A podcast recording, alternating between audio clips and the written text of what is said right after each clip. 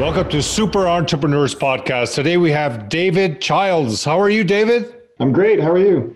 I'm doing amazing. Thank you so much for coming on the show. You're welcome. Thank you very much for having me. No, it's awesome. I want to kind of let you introduce what you do. And that book looks amazing. We're going to talk about that as well. But go ahead, please introduce yourself. We go into companies and organizations and we help their teams capitalize on who they are and how they fit into the market. So it's kind of the opposite of looking for a product market fit. It's more of looking for the fit in your value systems and basically capitalizing. How did you get where you are? So if you're $1 million company or $1 billion company, all of those reasons are how you got where you are. So the idea is all of your products and services were based out of your belief systems and your core values, what you believe in, what you want to bring to the world. And the sales are the world confirming that they want those. So we study those and we look for how did that work? And when you make that better, you actually end up capitalizing on who you are and you end up getting better at who you are rather than looking into the market and saying, what did Apple do? Or what did my biggest competitor do? Instead of doing that, focus on you. Creating. Focus on how you got where you are. That's what we do. So you're in the creative mode, not in the competitive mode. Kind of both, I guess, depending on where you were going with that. I mean, it truly is about really understanding your value, understanding deeply who you are. Well, that's what I mean. I meant like, well, you know, when people are so focused on looking at the success and looking at the people and saying, well, I got to be like that. I got to be like that. I got to do. And then they lose focus on themselves and finding out what's going on inside and finding out the creative way of being, because we're all creative beings, right? And work from within and find those values and bring that to market, right? So that's excellent. And the term that we like to use is leaving yourself out, because, you know, it's wonderful to read a lot of books on business, and there's some beautiful ones out there, but we got to take stock for a second here, okay? So if we look at business books, let's say there's 1 million business books out there. Let's just pretend the number's that high, and it might be, but I don't know. I don't know if anyone's ever counted, but let's say there's 1 million. Well, how many billion people are there? Statistically speaking, every business book ever written is an anomaly when it comes from the advice point of view. This is what I did. This is how I was successful. These are my values. And you can learn by looking at other people, but you have to understand their anomalies. So when you read a book, it's 1 out of 8 billion or 1 million out of 8 billion. Those are astonishingly small numbers. So it's hard to bank on those. What you can bank on, how did I make $1 million? How did I make 100,000? How did I make 10 million? Whatever it was. Study that. That should be your opus. That is the point, that when you make that better, your organization grows every single time without fail. How do you find that out in an organization? Do you have some kind of software that does that, or your manpower? That's what we've actually, the book is the structure, the psychological structure behind that. That's actually a loaded question when I get into it. So I'll try not to take up too much time, but no, it's okay. Here's the idea. When I started Living Blueprint, I didn't know about management consulting. I didn't do what I do now. I didn't know it existed. But when I started, I thought, well, what do I know how to do? Well, I spent 3 years in a high tech firm being their marketing director. And marketing director is a loose term because I was hands-on. I was the only person. So I did everything. I went to every trade show. I built their website. I built the interactive CD-ROM. I did everything. And I realized at some point, hey, you know, if I do this for more than one company at a time, I'll make more money. And then I thought, and it'll be way more exciting, because just having one client doing one thing all the time, it gets a little bit boring. So I had outgrown that. And I moved to Vancouver and I started a graphic design company. And from there, it went into branding, then brand strategy, what I called brand strategy. But what it was I was spending a lot of time with my clients in the boardroom, asking them, what do you do? How do you feel? What's going on? Because I knew, because I worked internal for 3 years, I knew that everybody had a different understanding of an organization. Every department had a different understanding of what you do. And I knew that they were all correct, even though they were all different. So that's what you have to compile. You have to say, okay, so the CFO sees how the blood flows through an organization. So when you ask him or her, what does your organization do? They're going to give you a very specific answer. And I'm going to say it's probably going to follow revenue, because they're going to go, hey, we make all our money here, so we've got to stay there. You ask the marketing director, what do? Well, when I put this out, we get a large response, okay? You ask the team, so if you have an IT team or whoever it is, they're all going to give you different answers. Then you ask the founder, what do? They give you a different answer. So who's correct? So the process that we've built over time, and this is where we ended up being a management consultancy, and now we're turning into a training platform, because we want to give this to everybody rather than a few clients a year. But when you can balance out all those voices, if you think of it, and it's a bit trite, but as a puzzle, everybody has a piece of the puzzle, but who's correct? Mm-hmm. So the idea is you find out the facts. So what are the facts that the CFO knows that everybody in the organization agrees are actual facts, right? And you do that through everybody. Once you have a reasonable understanding of what facts exist within a company that everybody agrees upon. So one client, it was, they buy a lot of stuff. So there are a lot of acquisitions and mergers were a big part of, and they've been there consistently in their 30-year history. Mm-hmm. So it was a fact. You couldn't deny that fact. So then once everybody agrees that those facts exist, now you twist the knife. Now you say, why did they exist and how do you feel about it?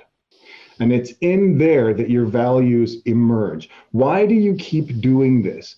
Because let me tell you, when you're doing acquisitions, the marketing department is fully aware about it. Your IT team, they're all fully aware because they've got to deal with the ramifications. Your CFO is planning the budgeting. So when you ask them, how do you feel about it? How does it impact you? How does it work with you in your day-to-day? Now you start getting all the things that people share, which are values. Once you align those, now you can start to see a picture of why an organization got where they got. Because remember, you're looking for the mechanism that fuels all of the tangible items that you see, all of the tacit things that you can't see, the little conversations, the things of, oh, well, in our organization, we would never do that. And everybody knows that. But nobody's really ever defined what that is. The emotional side of things. Emotional, all that stuff, all the tacit things that just disappear inside people's heads. Mm-hmm. And when you break those by putting in a new CEO who doesn't understand them, or getting a new CFO, or getting a new marketing person who doesn't understand those, mm-hmm. that's where companies severely get hurt. Mm-hmm. So when we expose these and make them something that you cannot turn your head away from, when we make them the most important thing in an organization, now, when you hire and you say you're hiring for fit, well, to fit what? Well, to fit the deepest ideologies of our organization. So how this came about was when I was branding and doing brand strategy, I had an office with a bunch of people in, and I was doing everything in my head. I didn't know that I had a process, but I knew that I could figure things out if you gave me time. So I would spend time with my clients and do whatever it took to get to know them. And This one time I was working with a client and I came back to my team and I said, this is what we're going to do. This is who they are. And my team was like, how do you know? I said, I don't know how I know. And it got pretty heated. And I actually pointed at the door and said, either do what I say or leave, which was terrible. It was horrible. And I realized at that point I had to go on a quest. If what I'm doing actually works, there has to be a process, because it can't work. This was after like 8 years of doing it and getting a pretty good batting average. I mean, it always worked. So it's like, well, if it always works, there must be a process. So I went on a quest, and it took quite a few years to figure out a process that anybody could do that was repeatable. Mm. And it covers everything from management consulting to brand strategy, to ideology, to belief systems, to values. In the book, or is the course, or both? It's going to be mixed through both. And I'll explain. That's a good question. And I'll explain why it's mixed through both. Okay. Think of it as when you're buying a car, do you need to understand what a catalytic converter is and what it does? I could care less. When you're buying a car, you're like, well, I've got 6 kids and a wife. Does it look good inside? Will it work for me? Right? Yeah. That part is the course. The part of what a catalytic converter is and how that works is the book, the deep dive. So you can do it for yourself, so you can understand. The course is so we can come in and you can follow simple steps where we leave everything out. You don't need to know what it does for it to impact you. So the course, we're doing it, and it's not out yet, but it's made to be as simple as possible. Follow these steps, fill this in, do this, and it'll help you get deeper and deeper into understanding why you do what you do. So it's like hiring a consultant, but do it yourself. In a way, that was our goal, because we thought, you know, if we sell this 8-10 times a year, whatever it is, to big organizations, that's wonderful.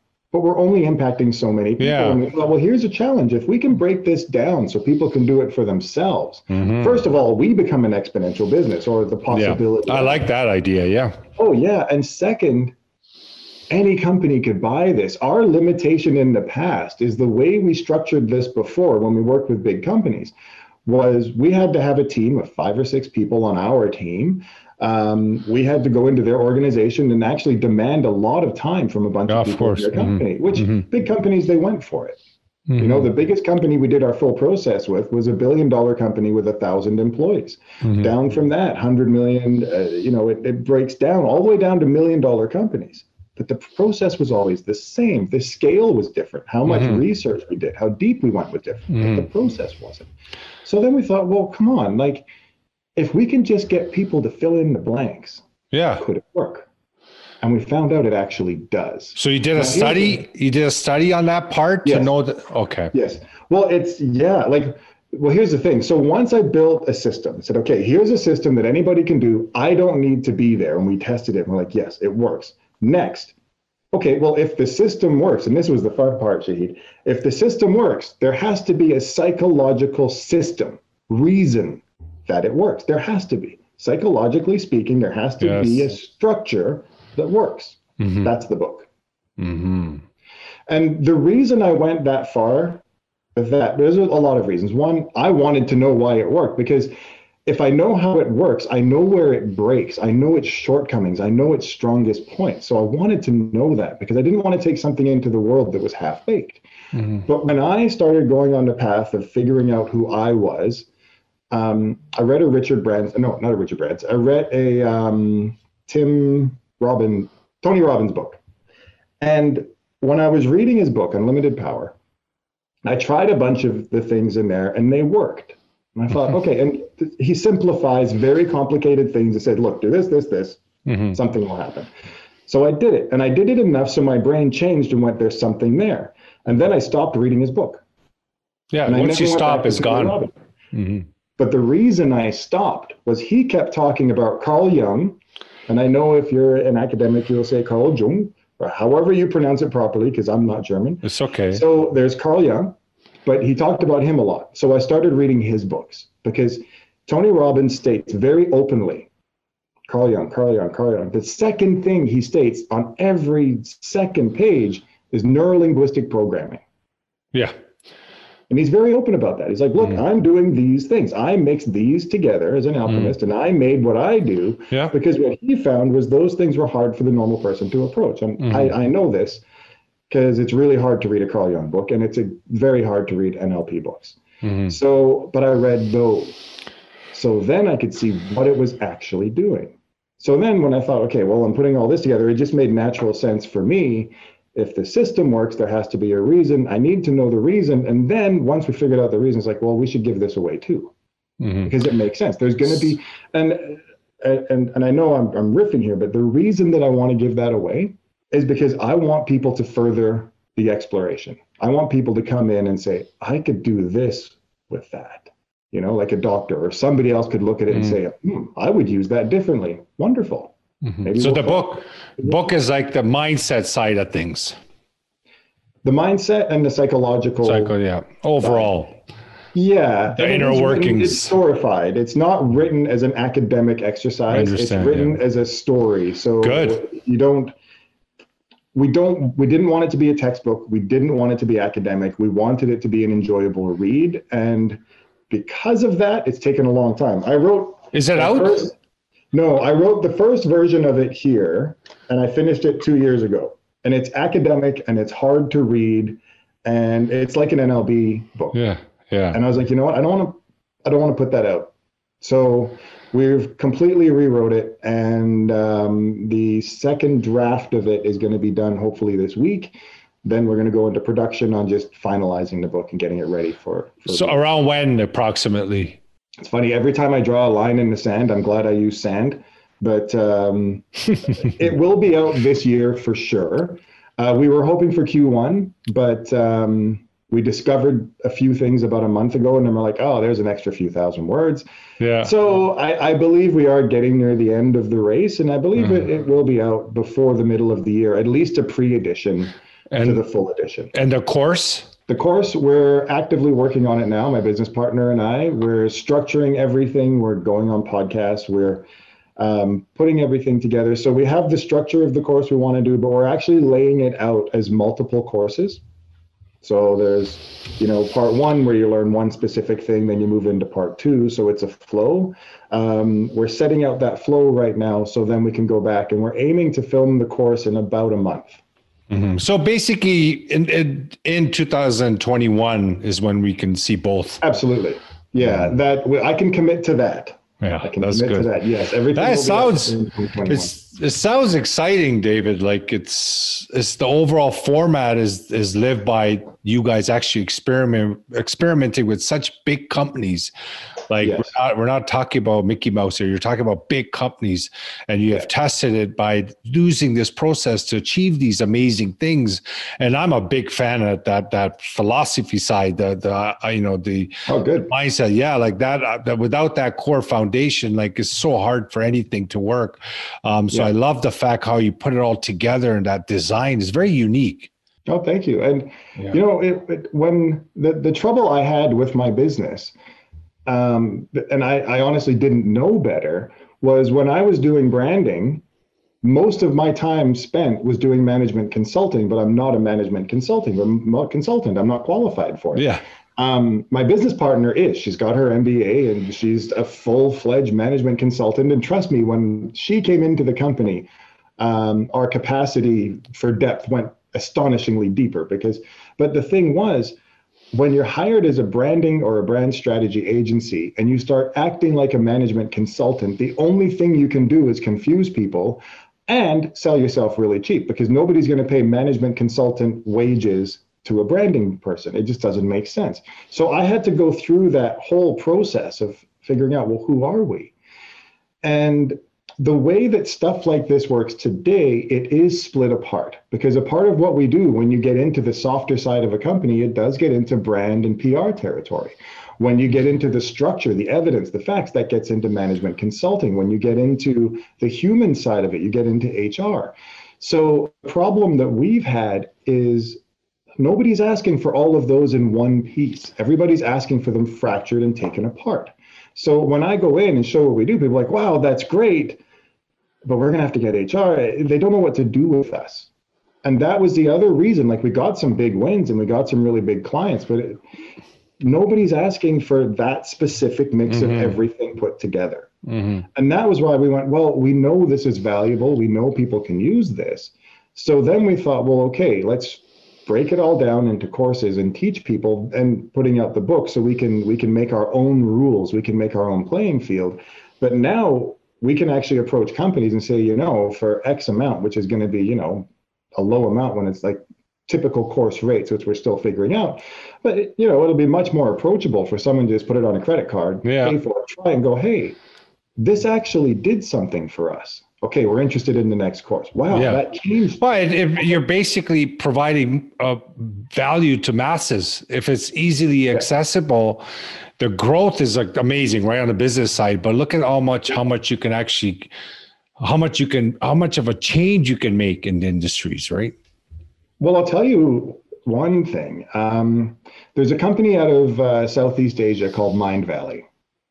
And they're doing very good globally. He's one of the top ed tech companies in the world now. And my co-author, Amir, actually worked inside that company as the #2 guy with Vishen Lakhiani for a lot of his beginning of his career. And I believe it was from when Mindvalley was a handful of people and doing a few million, all the way up to 50 or 60 million, Amir was in there. And when Amir left Kuala Lumpur and came to Canada, we found each other, and I taught him everything I know. And then at one point, he's like, you know, I'm going back to Malaysia. Can I try this process on Vishen? Oh. Can I try it on him? And I thought, well, sure. Because all I wanted, Shahid, from him was for Vishen to go on any platform anywhere, or just give us a piece of letterhead saying, I like it, it worked. Yeah. That was my intent. Of course. That's all I wanted. Mm-hmm. So Amir goes to Malaysia. He sits with this guy. And now here's the thing. He knew him because he worked with him for 5 or 6 years. So he knew how the company worked. He knew where it struggled. He knew where the owner was stuck. He knew what the company did. He knew what the marketing was. So all of that stuff, when I tell you how fast this happened, you're going to go, well, how could that be? It's because he had 5 or 6 years of knowledge that our process has to make up for, and that we, as consultants, would have to learn when we don't know you. So that aside, he knew him. So he did what we call the polarity funnel on him, and he spent a night with him, and he did this for him. And it got to a point where Vishen, he was confusing his values. He was putting different things up. He was saying different things.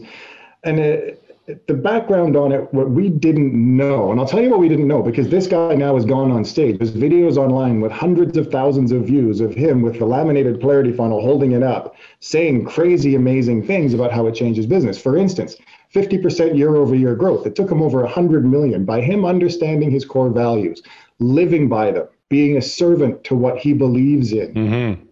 His company exponentially grew.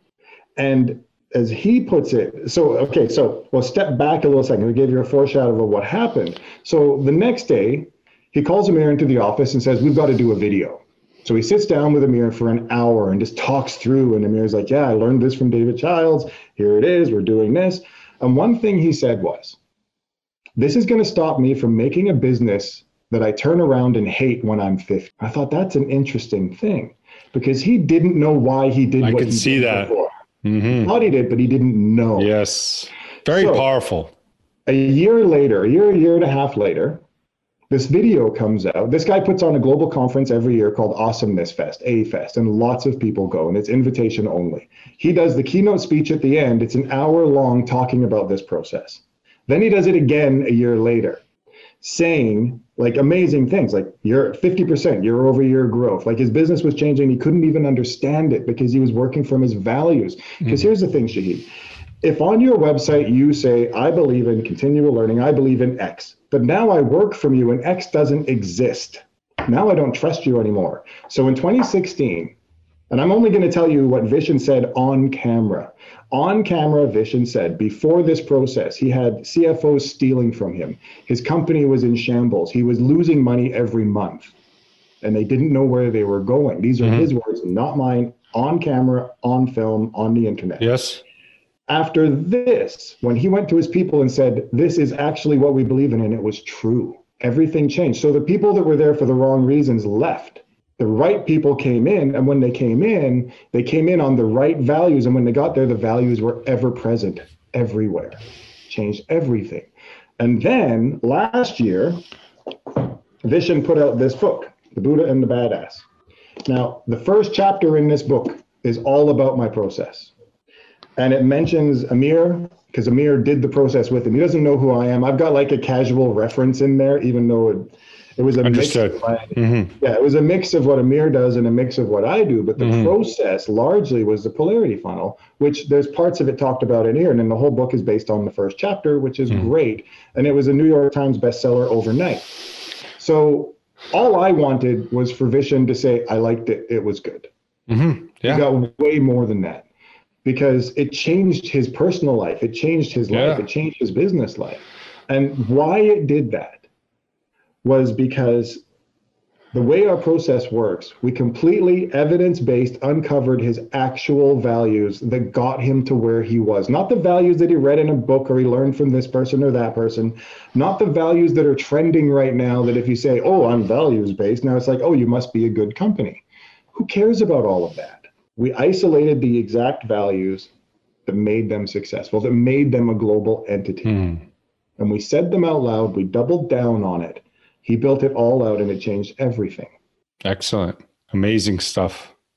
It's so powerful, you know, like for me, I was very excited to talk to you, especially for the component on the, you know, the psychology of it and the mindset part of it, because you see so many people talk about strategies and do this and do that, you know, get this guy in here, fix this, buy this service. But I've seen, like, in my life, how it's such a transition when you start working on what's going on inside you and find out what makes you who you are, and mm-hmm. and work on that, and know those values and know those things and get passionate about what you represent, what your mindset is, what do you believe in, what you can achieve. When you start working on those things, those other things, anything you really go after kind of starts working, because you're in that frame of mind. And that book that you referenced, mm-hmm. even in that book, like, the title has spirituality in it. Yeah. Like, it's such a core fundamental part of business. Yeah. And Mindvalley is really into that, like the Buddha and that side. We like to keep it much more agnostic. Yes. But here, so, and it's funny, you know, because this whole idea of studying you internally and all of that, it's almost becoming a cliche. But here's the thing. The reason that our process works is because when you isolate why you do what you do as a human being. So, for instance, Paul McCartney can sing and write music, and he loves being on stage. Now, a lot of people do that, right? He's like, what, 75 or 80? I don't know his exact age, but he's somewhere around there. He just released an album. He cannot stop. His tank is full.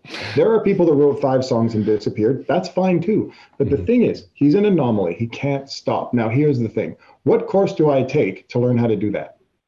What course do I take to become Paul McCartney? It's ludicrous. It doesn't happen. I can mimic some of his skill sets. But can I mimic his voice? Maybe, but can I mimic him? Can I get the value systems that make him who he is? It's ludicrous. It can't happen. A lot of people have tried. So what that means is, inside of him, there are innate skills and abilities that are his and his alone, that belong to him. And what he did was he learned how to capitalize on those. He learned to sing like he sings, not like somebody else. So, for instance, Britney Spears comes out, and then 50 other little groups come out that all sound exactly the same. I'm talking about Britney Spears, not the 50 that sound the same. And forgive me for the example, because I'm pretty sure Britney Spears sounded like other people. It's part of a chain. Mm-hmm. But when Paul McCartney came out with the Beatles, they sounded like the Beatles. And when Paul McCartney came out with Wings, he sounded like him. He always capitalized on himself. Now, the other side of that is the world really likes what he does. Right? Because he's so original, they like what he does. And I have to tell you, if you ever listen to a full Paul McCartney album, don't know how else to say it, there's a lot of crap on there because he's so experimental. But when he nails it, it's incredible. So the idea then, if all of us have innate skills and abilities within us, all of us, you, me, the idea is you have to find those and you have to capitalize on those. And that's it. Because here's the thing. When you live a life of duplicity, when you find, okay, my mom wants me to be a lawyer because my mom's a lawyer, my dad's a lawyer, you become a lawyer, you're working in duplicity. There's 2 things happening at once, and they're both fighting for relevance. And when one of them wins, the other dies. So have you ever heard of midlife crisis? That's when the lawyer wins, and you inside who are like, you know, I wanted to be X, I wanted to design cars, I wanted to be whatever you wanted to be. When you make the lawyer so real, it becomes a cactus. It becomes a thing you should not be. Self-image. Mm-hmm.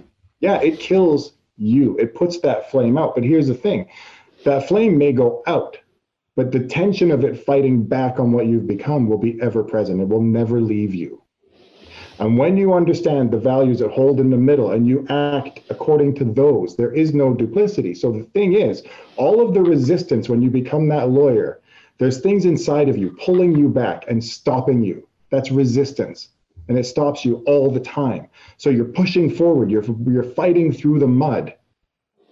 But once you get rid of that, all the resistance disappears and you actually start propelling yourself forward. You start propelling yourself faster because the resistance turns into inertia. It turns into movement. And that is why when you actually get your core values and who you are correct and you capitalize on it, you end up moving much faster than you ever could in any other way. Your revenue goes up faster because there's no resistance. Now, here's the thing. If this is true for one individual, Paul McCartney, Shahid, me, if this is true for that, what is an organization but a pile of people? Yeah, the company is people, right?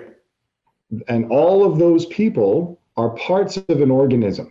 Now that organism ends up shaping itself into something with innate skills and abilities.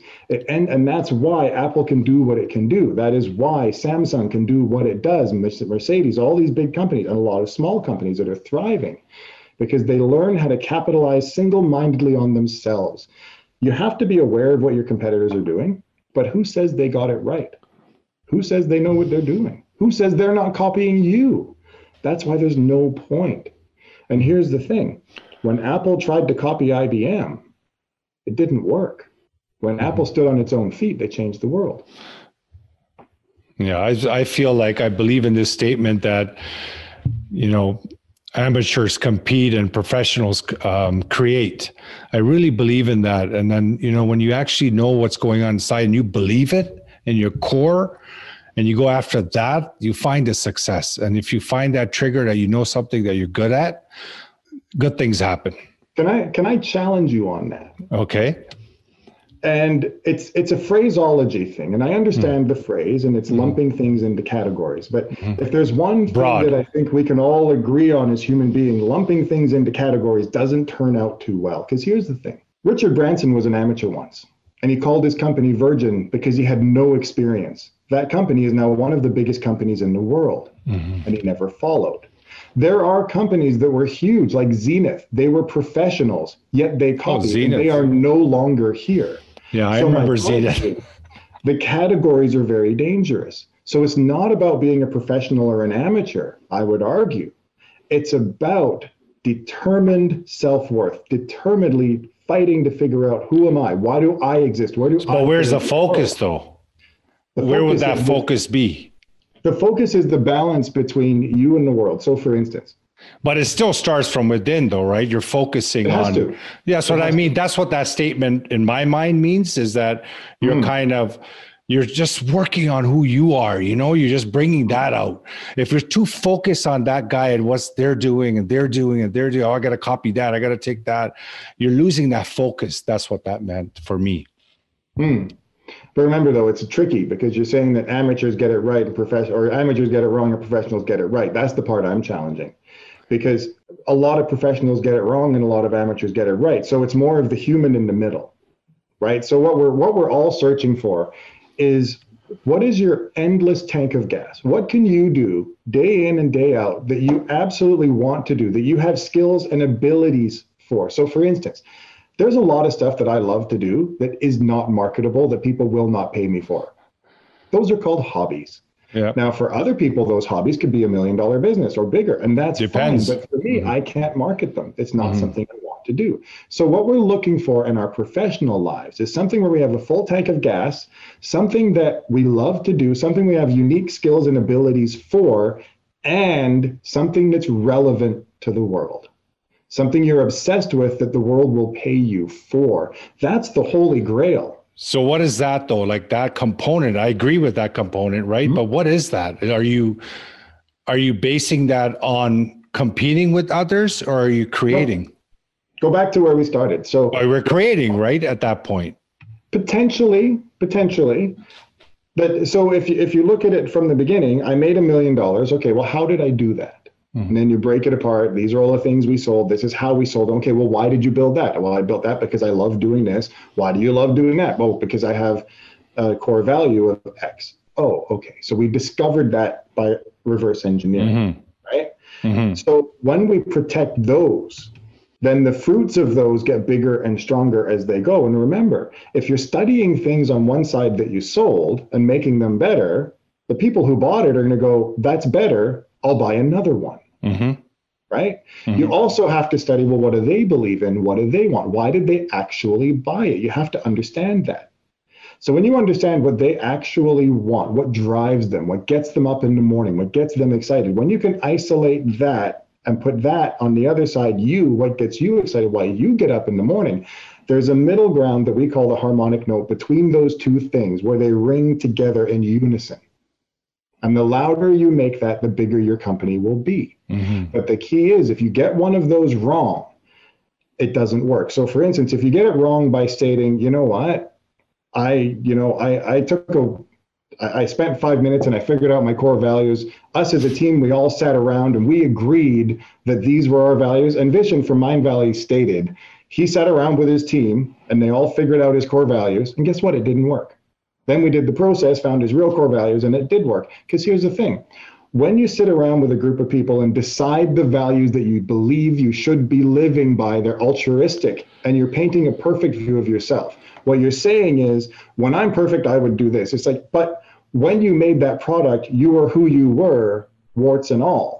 Who's that person? I don't care about that person because I want to be this person because this person is marketable. This is what everybody's talking about. In fact, so-and-so was on Oprah Winfrey last week and these were his values or her values, and I want those values because when I have those, I'll be successful. You just left yourself out of the argument. You do not exist anymore.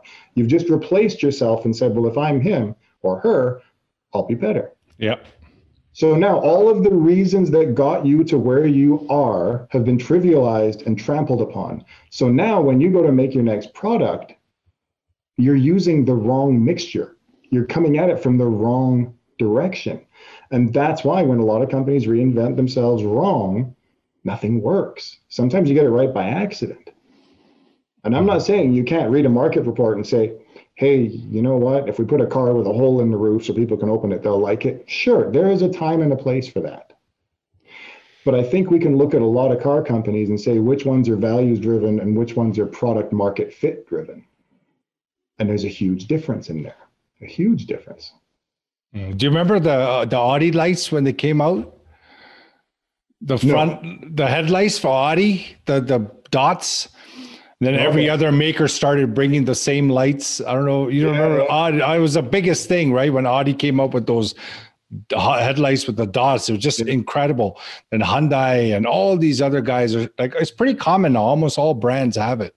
It's a beautiful concept, but you know what? It's what worked. People took it, right? It works. And that's just mimicking. That was back when Apple said, hey, you know, IBM has a laptop. Why don't we just make one and charge $100 less? Yeah. You know what? They were correct. That would work. That works. Yeah. Many people do that. $1,500. Here's one for $1,400. Yeah. And they do the same thing. Yeah. Well, I'll take that one. But here's the thing. You're never going to change the world if that is your constant business model. I agree. When Steve Jobs said, you know what? The iPod. Because the thing was, before the iPod, there was 20 years of MP3 players that nobody bought. Then he went, I want to release the exact same product. And I was like, what the hell are you talking about? These don't sell. And he's like, people are missing the point. Yeah. When he said 1,000 songs in your pocket, everybody was like, wait a second. I got 8 megabytes on my MP3 player. How many songs is that? Like 30? He said, no, it's 1,000. And then they went, well, the other ones can't do 1,000, so we'll buy yours. The reason he built that was to unlock a market. He never went to the market and said, you know what you want, I'll give you what you want. He said, I know what we're capable of, and I know what you actually want. He was creating. Just like Henry Ford. Henry Ford said, they're both creators. If I go to the market and ask them what they want, they'll say a faster horse. It is your job as the business and the business owner to develop yourself to a point where you see things in the market that your market could never possibly understand because you're the expert. That's why you focus internally. That's why you get good at being you, because opportunities that you can figure out, like the new M1 chip for Apple, they figured that out by studying themselves. What are we capable of? What is the world capable of? Where is technology going? If they went to the market and said, hey, do you guys want faster computers? Yeah, we do. Okay, great. So everybody's like, makes their computer a little bit faster. The M1 chip, I don't know how much you know about the M1 chip. No, I don't actually. It's a categoric leap. They actually broke the chipset that runs their computers. I believe it was built by NVIDIA. I think it was them. NVIDIA, yeah, I believe so. Yeah. The new fellow running it, he went to them and said, I want to use a different methodology on how this chip thinks because I want cell phones to be faster than computers. And the guy said, no, I don't want to do it. So he walked away from them and they developed their own M1 chip that thinks differently. Their phones are now faster than computers. And if you look at comparison tests for rendering video, which is very, very... I got to upgrade then. Very intensive for processing power and all of that. They show things like Final Cut on a phone rendering faster than a computer. Wow. And this is available online. Go watch it. Just search for the M1. Wow, check it out. And then what he said, and then what he did was, you know what, let's just put that chip in a computer. Awesome. So now the computers that are coming out from Apple with the M1 chip are lightning fast. And that, you know, You and me have been buying computers for how long? And every time you get it, it's faster. You turn it on, you're like, it's the same. Yeah, it feels the same. It always was, right? But if you take your computer from now and turn your one on from 10 years ago, you're like, oh my God. Oh, yeah, yeah. But when it's incremental, but the thing that you don't feel it isn't incremental. It's a leap. It's a leap forward. Quantum. In fact, the software companies are scrambling right now because the way they've designed their software isn't fast enough for Macintosh computers anymore. Wow. Incredible. So the only way that he found to do that was by searching internally, understanding his market, but searching internally. He wouldn't have figured that out by going to any other company. He found that out by looking at himself. What are we good at? What are we capable of? And now they were the first $2 trillion evaluated company in history. Amazing. You think these things are unrelated? Of course not. Amazing. Study yourself. Yeah. You've got to understand where you fit into the world. What are you good at? What do you have innate skills and abilities to do? Where will you never stop? And what is relevant that people will actually buy? If the relevance isn't there, I'm sorry, it's a hobby. Now, for me, I'm talented at music, but I am no Paul McCartney, not even a shadow of him. People run when I sing away. People run to him when he sings, but we both sing. But here's the thing, innate skills and abilities that people want to buy from you.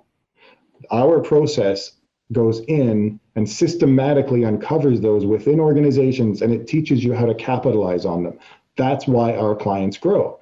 And again, we broke that down and said, how can we take this to everybody?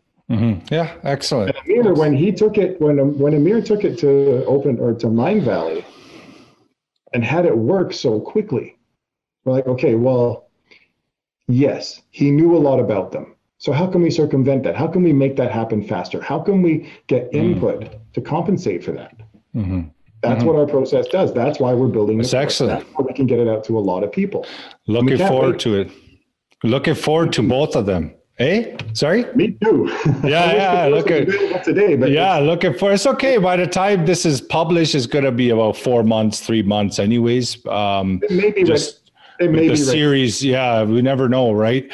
Or if you want, we could even plan it that way. You can let me know. I can hold off on the episode for you.